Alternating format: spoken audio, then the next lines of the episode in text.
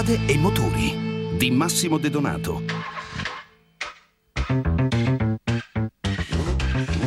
Salve a tutti da Massimo De Donato, benvenuti a questo nuovo appuntamento con Strade e Motori, l'approfondimento settimanale di Radio 24 dedicato al mondo dell'auto e della mobilità. Stellantis arriverà a quota 40 veicoli elettrificati entro la fine del 2021. Il gruppo, che si prefigge di diventare in breve tempo leader della mobilità sostenibile, ha già all'attivo 29 modelli elettrificati e prevede di introdurre ulteriori 11 veicoli di questo tipo entro la fine dell'anno. Ma c'è di più, ogni nuovo modello globale lanciato entro entro il 2025 avrà almeno una versione elettrificata. Ford ha lanciato Smart Mirror, lo specchietto retrovisore intelligente per i veicoli commerciali, esteticamente identico ad uno specchietto qualunque, in realtà uno schermo ad alta definizione che mostra la visuale della zona dietro il furgone. In questo modo l'autista può vedere ciclisti, pedoni o altri veicoli che lo seguono, nonostante i divisori sulla parte posteriore del mezzo. Negli ultimi cinque anni l'assistenza auto è diventata più cara. Secondo l'osservatorio Autopromotech, tra il 2015 e il 2020 i costi dell'assistenza sono lievitati del 6%, un aumento superiore rispetto a quello generale dei prezzi al consumo, che è stato del 2,7%. Il motivo? La sempre maggiore complessità tecnologica dei veicoli di ultima generazione e la necessità di conseguenza di personale più specializzato. Il noleggio, soprattutto a breve termine, ha subito molto gli effetti della pandemia e per questo che l'Associazione di Confindustria che si occupa dei servizi di mobilità, ANIASA, ha rivolto un appello al governo per risollevare le sorti dell'estate 2021. Ascoltiamo la scheda. Un intervento straordinario del settore noleggio per salvare la stagione turistica estiva. È questo l'appello di Aniasa al governo formulato durante la diffusione dei dati relativi al 2020. Lo scorso anno la pandemia ha pesato non poco sul noleggio a breve termine. Il giro d'affari è stato più che dimezzato, totalizzando un netto meno 52% rispetto al 2019. I noleggi sono calati del 60% e gli addetti del settore hanno fruito di ben 8 milioni di ore di cassa integrazione. Solo le durate medie dei noleggi hanno riportato il segno più, passando da 6,9 giorni del 2019 a quasi 10 giorni del 2020, grazie alla crescita sul totale della componente veicoli commerciali. È per questo che Aniasa ha proposto all'esecutivo di estendere a tutti i servizi connessi alla filiera turistica, incluso dunque il noleggio, l'aliquota IVA agevolata al 10% per il biennio 2021-2022.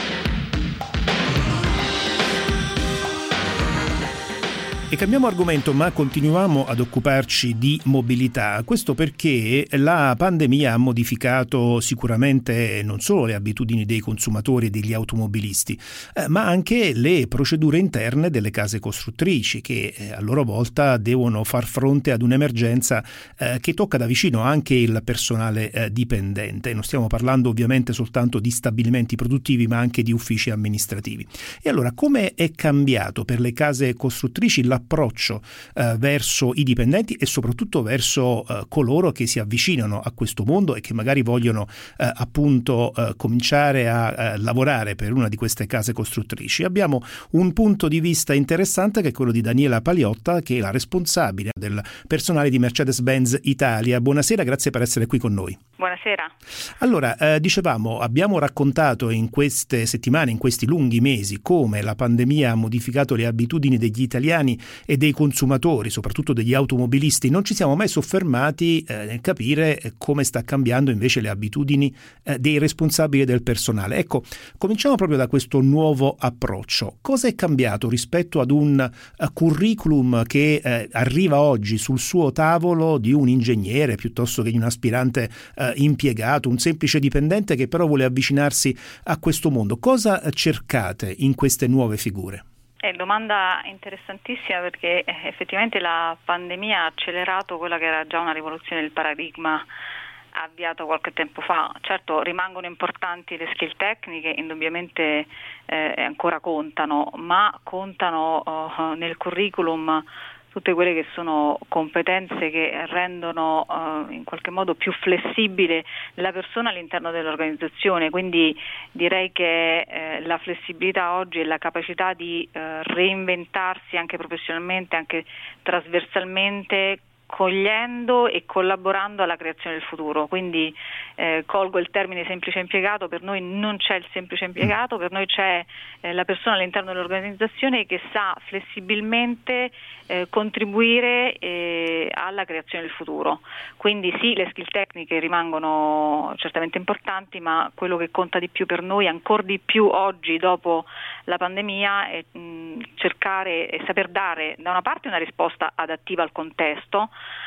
dall'altra una risposta di creazione del futuro, quindi non solo reattiva ma anche in qualche modo propositiva rispetto al futuro. Lei ha usato diverse volte il termine flessibilità, che è un po' la parola chiave di questi, eh, di questi ultimi mesi, però molto spesso noi usiamo sbagliando dei termini eh, come sinonimi, ad esempio molto spesso parliamo di eh, lavoro flessibile, di smart working, ma in realtà si tratta di due cose eh, in parte diverse. Ecco, eh, che tipo di eh, lavoro state facendo voi su questo tipo di approccio?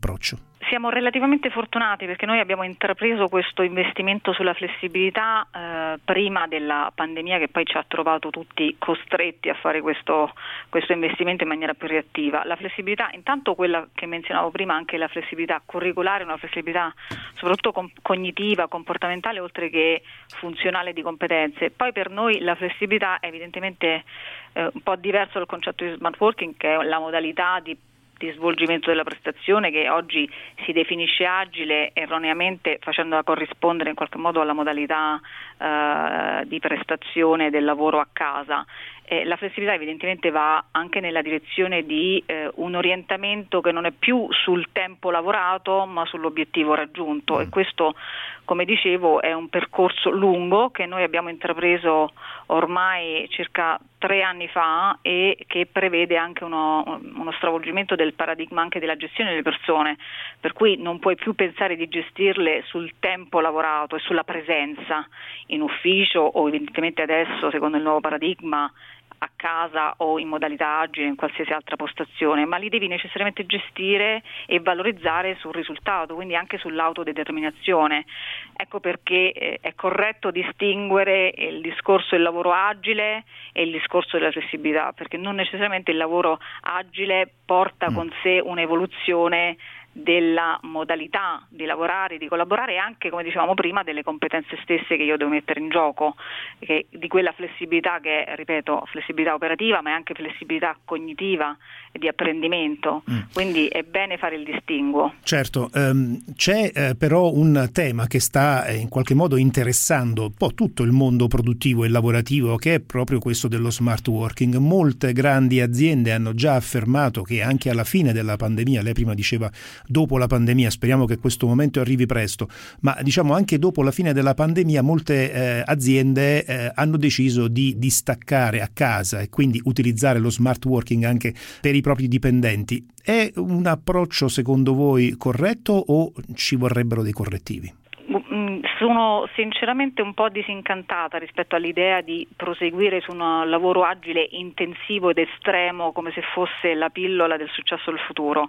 Eh, credo invece che una modalità agile eh, e una modalità che punti all'innovazione, al futuro, alla creazione di valore per l'organizzazione sia una, uh, una realtà che deve tener conto del fatto che in realtà l'interazione in presenza è un elemento, è un ingrediente fondamentale che tra l'altro le nostre persone dichiaratamente cercano e mh, alla quale guardano con nostalgia, della quale hanno bisogno. Quindi non possiamo immaginare di remotizzare tutto, remotizzare l'organizzazione, eh, il valore, il contributo delle persone l'interazione delle persone.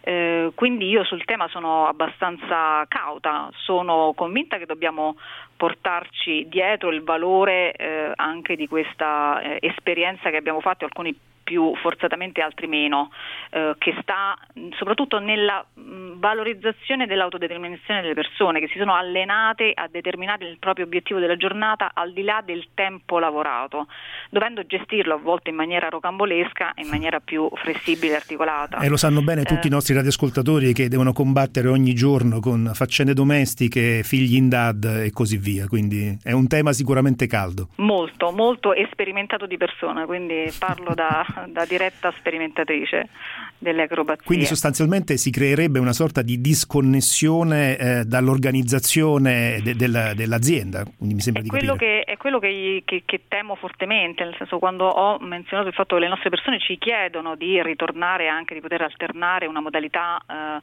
eh, che è tradizionale, diciamo così, in presenza, credo che tutti, non solo noi che leggiamo l'organizzazione da esperti, ma anche le persone stesse temano e subiscano il rischio di, di un'alienazione, mm. eh, quindi la remotizzazione, la virtualizzazione di tutto, delle relazioni, la skypizzazione porta anche una, una, un allontanamento, un'alienazione, una disconnessione mm.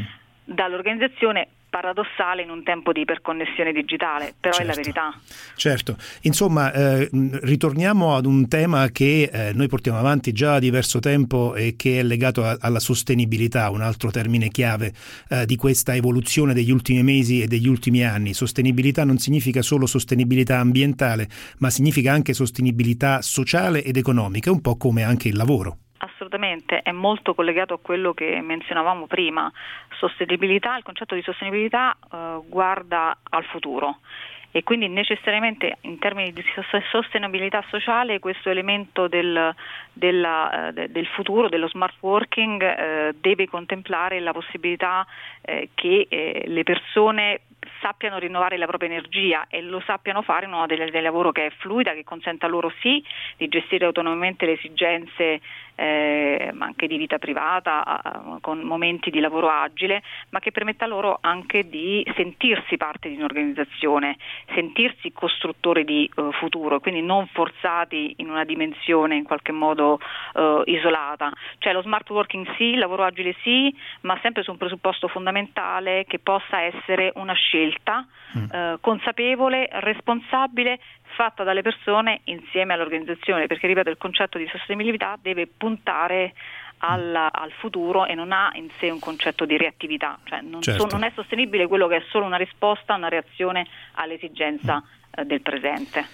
Bene, termina qui questa prima parte di Strade e Motori. Salutiamo e ringraziamo la nostra prima ospite, Daniela Paliotta, responsabile del personale di Mercedes-Benz Italia. Ci risentiamo tra pochi minuti per la seconda parte di Strade e Motori. Il nostro ospite sarà Michele Crisci, AD di Volvo e presidente di un RAI con cui faremo il punto della situazione, questa volta del mercato dell'automotive e cercheremo eh, soprattutto di capire eh, cosa ne sarà di questi incentivi governativi, dei prossimi incentivi governativi. Tutto questo tra pochi minuti, restate con noi. Ci sono, andiamo? Vai. Di lui hanno detto: Non è vero che lui è più buono, io più furbo. È appassionato e competente, è uno molto normale, è più cazzuto di me. Parla con Pardo. Storie di vita alla moviola. Otto incontri con uomini e donne che hanno segnato il loro campo, dal cinema alla tv, dallo sport alla cultura, per scoprire con leggerezza il loro senso della vita. Ascoltalo in podcast su radio24.it una coproduzione Radio 24 e Audio Tales.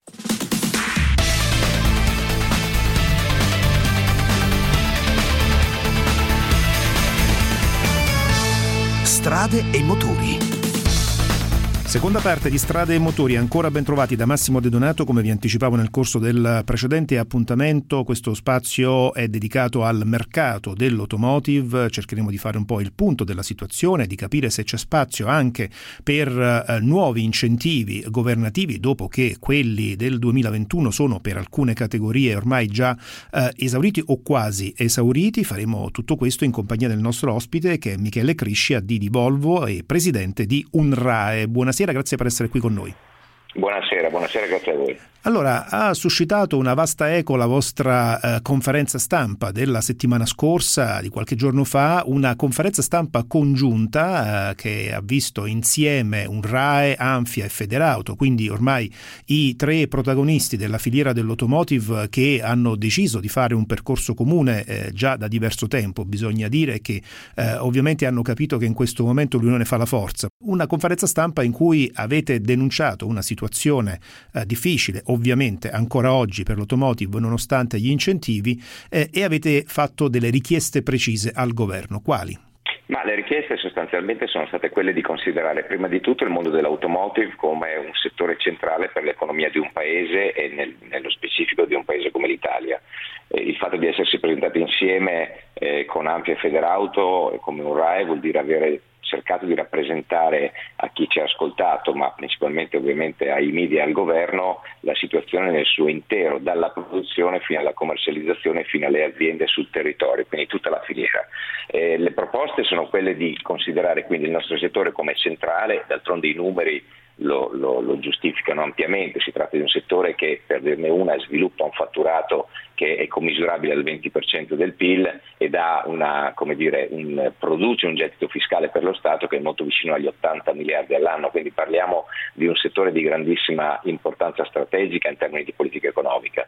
Eh, questa è stata la prima richiesta, quindi di essere considerati. La seconda richiesta è stata quella di avere un atteggiamento nel breve periodo, perché comunque il mondo dell'automotive è finito nel bel mezzo della pandemia già eh, percorrendo una transizione, un momento particolare di difficoltà, la transizione motoristica, la transizione tecnologica, i grandi cambiamenti che stiamo vivendo che eh, diciamo, procurano tanti costi ma non altrettanti ricavi e quindi rischiano di mettere in disequilibrio le aziende. Avere un piano operativo di emergenza per dar sì eh, che il mercato possa rifiatare, ma soprattutto le aziende all'interno del mercato possano rifiatare e quindi per esempio l'attenzione agli incentivi che stanno finendo, quindi la possibilità di potersi eh, trovare un rifinanziamento a questi incentivi che peraltro tanto bene stanno facendo sia dal punto di vista ambientale che dal punto di vista economico, ma avere anche una, dire, una visione strategica e quindi considerare laddove le missioni del Next Generation EU o del Recovery Fund lo consentano, considerare il mondo dell'automotive come centrale anche nella transizione ecologica del nostro paese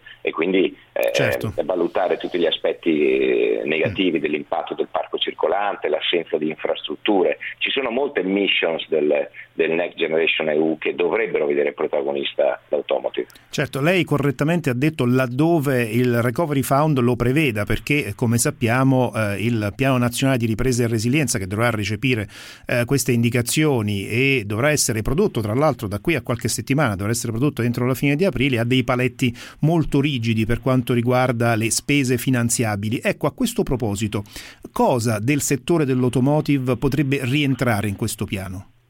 Ma io penso che prima di tutto in questo piano potrebbe rientrare il, eh, dire, un approccio di piano infrastrutturale eh, per quanto riguarda la, la, l'ormai endemica mancanza di ricariche elettriche, per esempio in Italia per quanto riguarda la, la mobilità, quindi mi riferisco soprattutto a quelle ricariche elettriche cosiddette conosciute come fast charge, cioè quelle che hanno una certa potenza e naturalmente anche un certo costo. Non parliamo solamente delle ricariche residenziali o domestiche che possono diciamo, stare nei nostri garage e ricaricare nel corso di una notte, ma parliamo di quelle ricariche che in 20 minuti e mezz'ora possono rimettere in autostrada a viaggiare un, un, un automobilista su un'auto elettrica. Eh, quindi que- da questo punto di vista, per esempio, eh, la parte infrastrutturale, la parte legata a un riconoscimento eh, o incentivante o piuttosto che eh, di vantaggio fiscale, la stessa stregua per esempio come è successo per l'edilizia no? in questo periodo potrebbe essere assolutamente parte del recovery fund per quanto riguarda la parte infrastrutturale, non solo perché parte, nel, nel, recovery fund si parla di elettrico ma si parla anche di idrogeno e sappiamo anche come per esempio l'idrogeno sia magari non nel brevissimo mm, periodo certo. ma nel medio prossimo futuro sia un'altra risorsa di cui probabilmente, anzi sicuramente l'automotive, magari partendo dalla, dalla trazione pesante, quindi dai veicoli industriali, ma poi arrivando piano piano anche sul privato e sulle auto potrà avere sicuramente certo. una grandissima importanza. Tra Quindi l'altro ne abbiamo parlato disp- abbondantemente questa settimana nel corso di un evento organizzato dal Sole 24 Ore, molto partecipato e tutto dedicato all'idrogeno. Prego. Sì, esatto. No, quindi ci sono eh, diverse aree, diverse missions come, come sono chiamate all'interno del Recovery Fund che non solo possono, ma noi ci auspichiamo debbano includere la mobilità nella, nella rincorsa verso, verso, la transizione ecologica, rincorsa che dal mio punto di vista è già cominciata certo. e questo l'abbiamo anche significato nel corso della conferenza stampa, ah. ma io credo che, eh, ribadisco, mi permetto di dire che una strategia economica verde indirizzata al green del nostro Paese che, mm, che non consideri la mobilità, che tanto è importante per l'Italia, per la morfologia dell'Italia, per, per, per, per, come è fatta l'Italia, per quanto è importante il trasporto su gomma in Italia, sarebbe, sarebbe quantomeno zoppa. Ecco. Uh, lei come presidente di UNRWA è sicuramente fedele al principio della neutralità tecnologica, però eh, io le chiedo, questa transizione ecologica deve essere eh, fatta, eh, come dire, dimenticando i motori endotermici oppure c'è bisogno di continuare a finanziare, a sostenere anche con gli incentivi come quelli che tra l'altro sono stati i primi a terminare eh, questo tipo di motorizzazioni?